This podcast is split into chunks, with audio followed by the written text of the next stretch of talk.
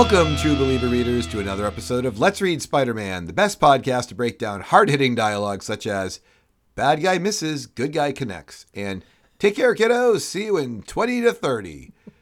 That's years, by the way. Yes. Here to provide analysis for those lines and so much more is my friend Eddie. How are you today, Eddie? I'm feeling really good. And James B, you sound considerably better. You feeling okay? Yeah, I think I am basically cough free at this point. Now it's just regular, you know, regular voice. So bonus for the podcast it allows you to bring more focus into the important things you're going to say, right? Yes, only took us 153 podcasts to have all the microphones working correctly and all the all the podcast hosts not sick. Maybe, maybe. we don't know. It's not over yet, James B.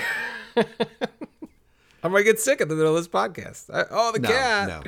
No, no. I think we're fine. I think we're fine. And uh, we've got we've got a couple books today. We got some good books, and then we had some lesser books. We're going to try to squeeze them all into one podcast.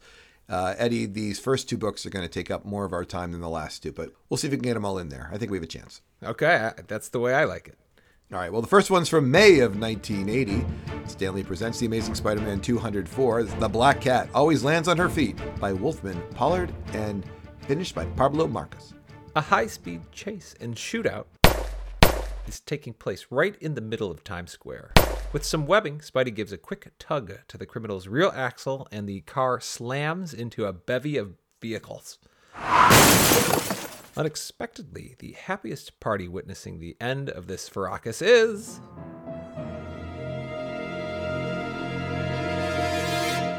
The Black Cat. Well, she's not dead, James B. Shocking. Hmm. After snapping photos of Spidey in action, she breaks into the Guggenheim, trips up a guard, and is about to steal a two lovers statue when Spidey shows up. Another flirtatious fight ensues, and although the cat escapes, she does so without her trophy. Eddie, I asked you recently if the Black Cat has a bad luck power. now the enemies of the Black Cat are depicted with a cat shadow behind them just before something bad happens to them. Her power includes being able to put a shadow behind them. It really seems like she's got a superpower. I do not like this without an explanation, Eddie. Uh, I like it a lot, and I don't mind having no explanation. The shadow, you know, foreshadowing uh, their bad luck. oh, ouch. Uh, as Peter visits the Bugle the next day, he finds Joe Robbie, the editor. But just as Jay Jonah was a cantankerous boss, so now is Joe Robbie. It's like the editor's position is cursed. Peter leaves his office, where he meets Randy, Joe's son. Randy thinks something bad has happened to his dad, but gives no further explanation. Eddie, Randy Robertson hasn't done much in this comic since his protesting like a hundred and 30 issues ago, maybe. I mean, cook an egg, cook a goose, turn the demonstrators loose. it's the last time we heard from this dude. It's been a while. Well, yeah, yeah. lots of story to fill in if they want to bring him in. Um, yeah, tell Marv Wolfman, please, to get on that. okay, I'll let him know. All right, thanks. Treading the short distance to the globe, Barney Bushkin insists Peter dial down his hot headedness and work alongside April May, Reflectively walking home, we see Peter ignore his spider sense, uh, putting Peter first. Later, Peter rushes off to go on a blind date set up by Flash, but Peter cancels the date when he realizes that Dawn Starr is one of his students. His somberness is interrupted by a pinging spider sense coming from the Guggenheim. He suits up this time and finds the Black Cat stealing the same two lovers statue as before but this time her bad luck allows her to get away with booty in tow. Peter complains that Cissy Ironwood is boring. it's a rare crossover comment between the Marvel team up and Amazing Spider Man. I'm sure the listeners, if you're listening to our show, you're probably listening to both at this point. Yeah, they don't really hear about Cissy Ironwood ever in the Amazing Spider Man. I'm kind of glad they did that. Hey, also of note, Eddie, uh, Dawn Starr, she's very much into Peter and she's attractive and she's into science. This is like uh, just kind of unfortunate, it seems for for Peter. Yes, my suspicions were high already. I was like, "What? This, this is so convenient in so many regards." But no, I was I was not. Uh, I had no problem with this. I was like, "Oh, okay." You know, it is. I thought the ah, Flash did a good job, didn't he? you know what? Let me let me talk about this in the next book a little bit more because you can wrap up this one here. Okay. In an alley somewhere not far from the bugle, J. Jonah comes to his feet and has amnesia. He is quickly confronted by none other than Jonas Harrow, who apparently has a full time dro- pulling broken men from alleys. Uh, we return to the Black Cat, easily grabbing a $1 million ruby at an auction and jumping through a window.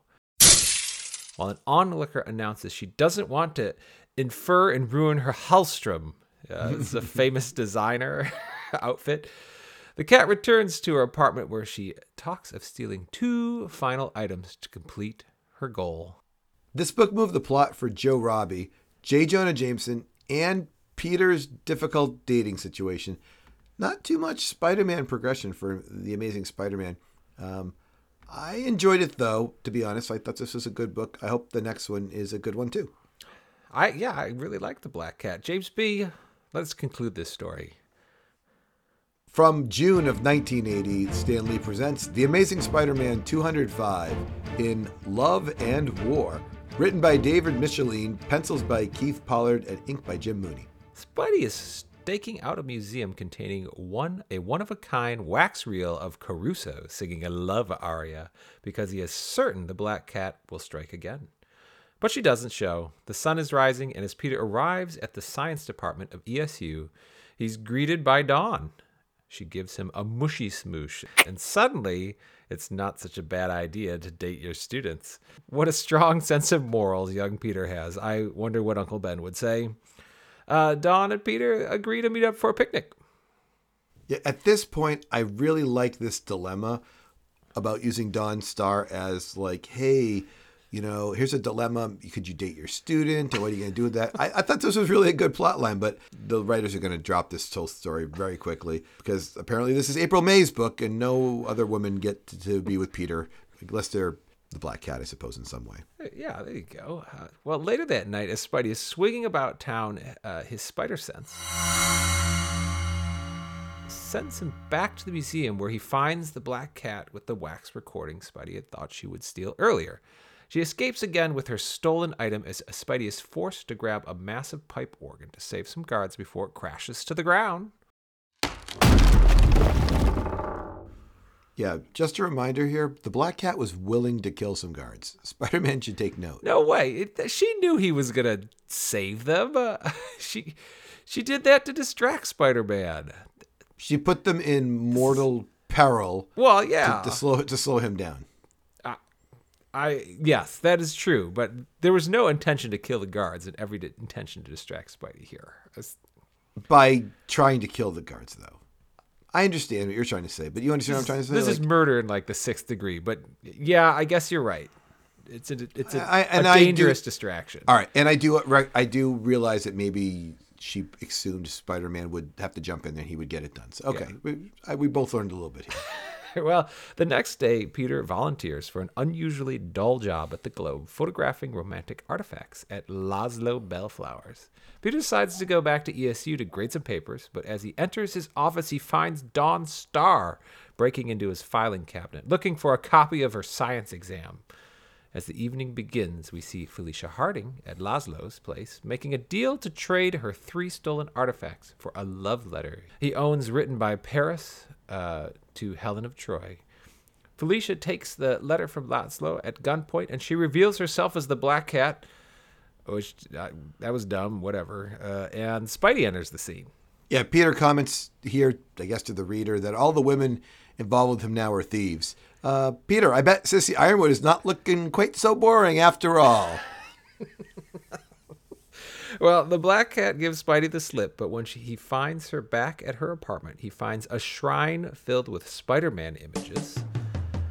Felicia explains she stole the love themed artifacts to impress Spidey, transferring the love she had for her deceased father to Spider Man. Spidey promises to get her some help as the book ends. Yeah, before you say anything else, this was not an amazing ending for me. That all of a sudden she's like, "Oh, I'm, I'm doing all this because I, because I love you," and he's like, "It's okay. Let's just walk away and I'll get you some help." And she's like, "Okay." I'm like, "Wha- It is that com- com- you know, that along with the Dawn Starr dating your student thing, I, I, it was this was just a weird, like overall kind of book for women and their relationships with Spider-Man and Peter Parker. It really does paint the women as evil seductresses here because both Felicia and Dawn really use their sex appeal to lure Spider-Man slash Peter Parker uh, in into whatever they need to get away with. Uh, it's you know, Although I, I, I hate, I know you're combining these things because it is a book about you know similar things, but Dawn Starr's plot line is supposed to be, I'm going to try to date Peter to get copies of the science exam, which true self-serving, which very self-serving. could happen in like in real life if you're like, oh my god, I can't believe this. Yeah, maybe right. And then, but the but the Black Cat's trying to steal stuff to make Spider-Man fall in love with her, and then she doesn't. She doesn't end the book by being like super possessive about it. Like you must love me, you must love me. He's just like, okay, honey, you're Yeah. a wackadoo. Let's get out of here. And she's like, okay, It- like I guess yeah. The weird thing is is like she is very flirtatious and very like drawn and flirts in a sexy manner. And the end of this book says it's her father's love that Yeah. drove her towards Spidey. And I'm like, wait, is this the father's love? Uh, I thought it was like a, I know. you know, a like we're dating kind of love. The ending was I- awful. I, agree. didn't, I didn't put a comment here that it said I love the second book. I just said I really love the first book. You know, Jonah Harrow, who was in the previous issue 204, he gets people to do stuff for him, like J. Jonah Jameson and everybody else, without any feminine wiles. Let's see how he does it. This is from July of 1980. Stan Lee presents Amazing Spider-Man 206: A Method in His Madness, written by Roger Stern, art by John Byrne and Gene Day. Eddie, before we do this, I'm looking at this. Why don't you just do like the whole summary in one shot, and then we'll just discuss it. It's not that long. Yeah. No problem. Uh, Jonas Harrow has J. Jonah strapped to a machine. He recounts how he bombarded J. Jonah with variator beams that gradually increased his anger and eventually drove him to insanity. He continues to do the same to Joe Robbie now, who's in J. Jonah's old office. Uh, While visiting the Bugle, Peter runs into the office only to also lose his temper. Harrow cranks up the variator machine, and everyone inside the Bugle goes crazy. Peter realizes something in the nearby water tower is affecting the bugle, and as Spidey finds a, a variator beam generator inside the water tower and destroys it, through the machine, Jonas tells Spidey how closely related they are and challenges him to come find him. Spidey takes the bait in the process of apprehending Jonas and saving J. Jonah. He endangers J. Jonah, who at the end screams accusations at Spidey as he swings away. Nice job with that summary. Thank you. I like that Jonah Harrow is here. Uh, I was unclear what his purpose was with J. Jonah Jameson or why he wanted to battle Spider Man, but it's kind of always unclear with him. He's always grabbing some randos and off the street and making them into villains. Uh, but this book did feel like a filler in that I think nothing else happened, Eddie, besides this one plot that you described. Sometimes when you give a summary, you leave out little details, but there was really nothing else in the book. You could have. I thought you could have plugged this in anywhere except that Joe Robbie had been getting angrier the couple things before. I, I'm my my argument is like they're doing this thing and they're like, where can we wedge this in? They're like, all right, we'll jam this in here. Just make Joe Robbie angry in the previous issue or two. That's all. I, I think, it, but it does like solve a really long-standing issue. Jay Jonah's been getting angry, like unreasonably angry, really since Joe Robbie left the Bugle, which was, you know, seven or eight issues ago, and that's a that's a big plot resolution that takes place right there. And I, although I agree this is like kind of a filler of a book, Jonas Harrow has created the Kangaroo. He made Hammerhead. Uh, he's got a Will-o' the guy in Wisp. too. Yeah, Will o' the Wisp too. And uh, you know, I don't think he created those guys necessarily to fight Spider-Man, but to like basically do his bidding. Or he's kind of a mad scientist. He just did it because you know he wanted to see what was hap- what was going to happen when he made these guys. I- and he's angry they're not around anymore. Spider-Man got rid of all of them. So well, kind of. I'd like to be in the writers' room when someone says, "I have an idea. Let's have Jonah Harrow make J. Jonah Jameson really angry, as if he's not already. So he so he quits, and then we'll then like a year later we'll resolve that Jonah Harrow had been behind this, and we'll wrap it up in a single issue. Maybe Eddie. I, I feel like this might have been like, uh, what are we going to do with Jonah, Jay Jonah running around, and somebody came up with this idea, but you know, I guess so. Well, you know, I, I do like how Jonas describes he- he's trying in the machine. He's trying to convince him to like do something, and he's like, "You're you're too stubborn to stay crazy." and then he also calls him a level-headed publisher too. With the only thing you know leveled is that flat top he loves to wear. So, top said. Well, I was concerned that we're not going to be able to fit all these books in, so I actually had in my notes that we should do the sponsor here, even though I think we're doing okay on time. Okay, But well, well, we'll stick. let's do the sponsor. It's weird doing it here, but we'll yeah, we'll try it anyway. Uh, Eddie, you love your children and always want the best for their health, like a good dad should, right? Absolutely. Well, Eddie, Dr. Jonas Harrow is a family doctor and rehab specialist licensed in four states. Come see him if you have weak bones and are sick of tiresome physical therapy. We all remember that Dr. Jonah Harrow can also help with weak skulls, weak feet, or weak bladders. He could also help you feel lighter than air. And if you get angry, he can definitely help you with that. It's your one stop shop for all your ailments. It's Dr. Jonas Harrow, not ABMS certified, only licensed in New York, Indiana, Colorado, Michigan. Calling the old night watchman, calling all old night watchmen. You might think you get your hearing aid checked somewhere. Where can you go? Look no further than Dr. Jonah Harrow. Jonas Harrow is not ABS certified, but he can take care of your hearing aid. That is not required for that. Discover Code not accepted. Consultations available over Zoom. See the ad in Campus Security and Life Safety Magazine. You already you said you used him, correct?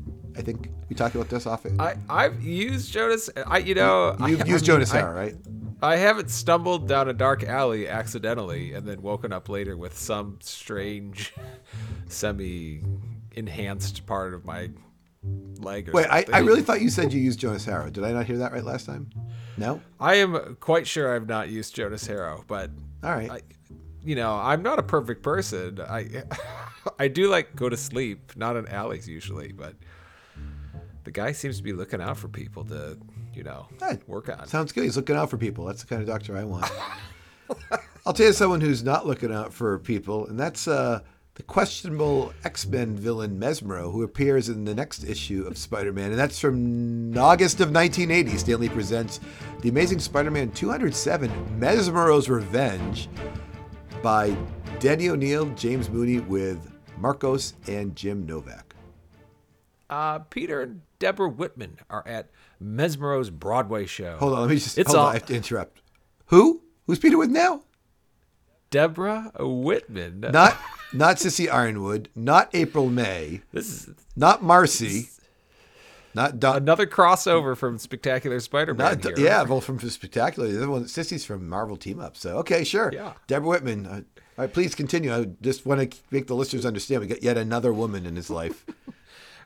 They can't seem to settle on any of them. Uh, the show is awful. Oh, But during the show, Peter has to stop a fire, and Mesmero notices some webbing, so he thinks Spider Man must be here. He announces he would like to meet Spider Man after the show to make him a profitable offer.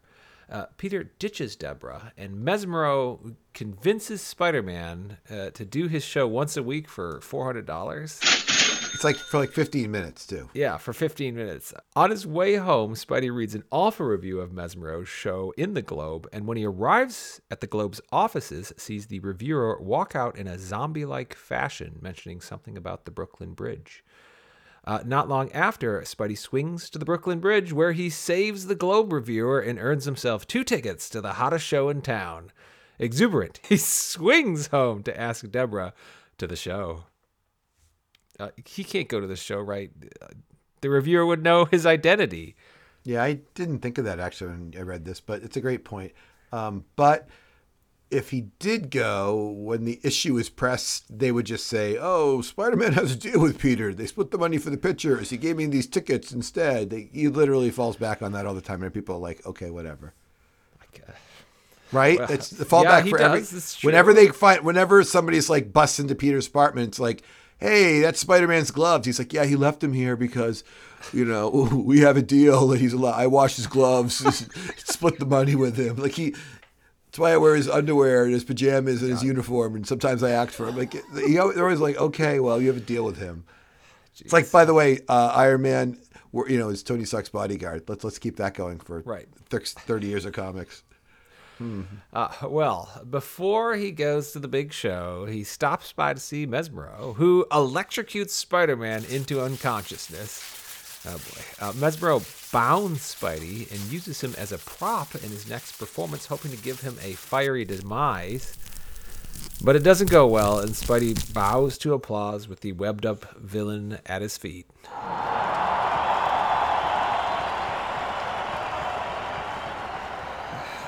this Spidey gets electrocuted by a like wad of cash that has a metal money clip attached to it and knocks him out. I just he, He is often poor. he ignores it. He says he has his spider sense. He goes, I I I feel my spider sense, but I don't see any danger around here. I'm like, yo, man, like ignore the spider sense. I guess I hmm. don't know. Speaking of ignore, he ignores Deborah, who they show her sitting at the sitting at the show, crying. He's, she doesn't even have tickets. She's like waiting outside. She can't even go in. you, you know, with this book too, James B, we know for a fact that Spider-Man's top two weaknesses are gas, Yes, and hypnosis. And it's true. Mesmero, who hypnotizes people. At the beginning of this, like, there's 15 panels at the beginning of this book of him uh, with this guy on stage acting like a chicken and trying to juggle these explosive ball things. Uh, I was like, when does the hypnotic suggestion to Spidey come along? It just never did. So, Hey, he's no, yeah, Mesmero's no hypno hustler. So let's take it easy. Here. Don't get crazy here, it's too big time for that. Eddie. I think we fit all these books in, but let's uh let's wrap this thing up. Okay. How can people reach us? You can email us anytime at let's read spider-man at gmail.com. Or you can find us on Twitter at let's read spidey. And I'm James B, joined by. Eddie! And remember, listeners, if you want to defeat Spider-Man, uh, just have a clip full of uh, money, and uh, his spider sense won't go off. You can electrocute him, and uh, no need to use any gas or hypnosis. Goodbye! Bye.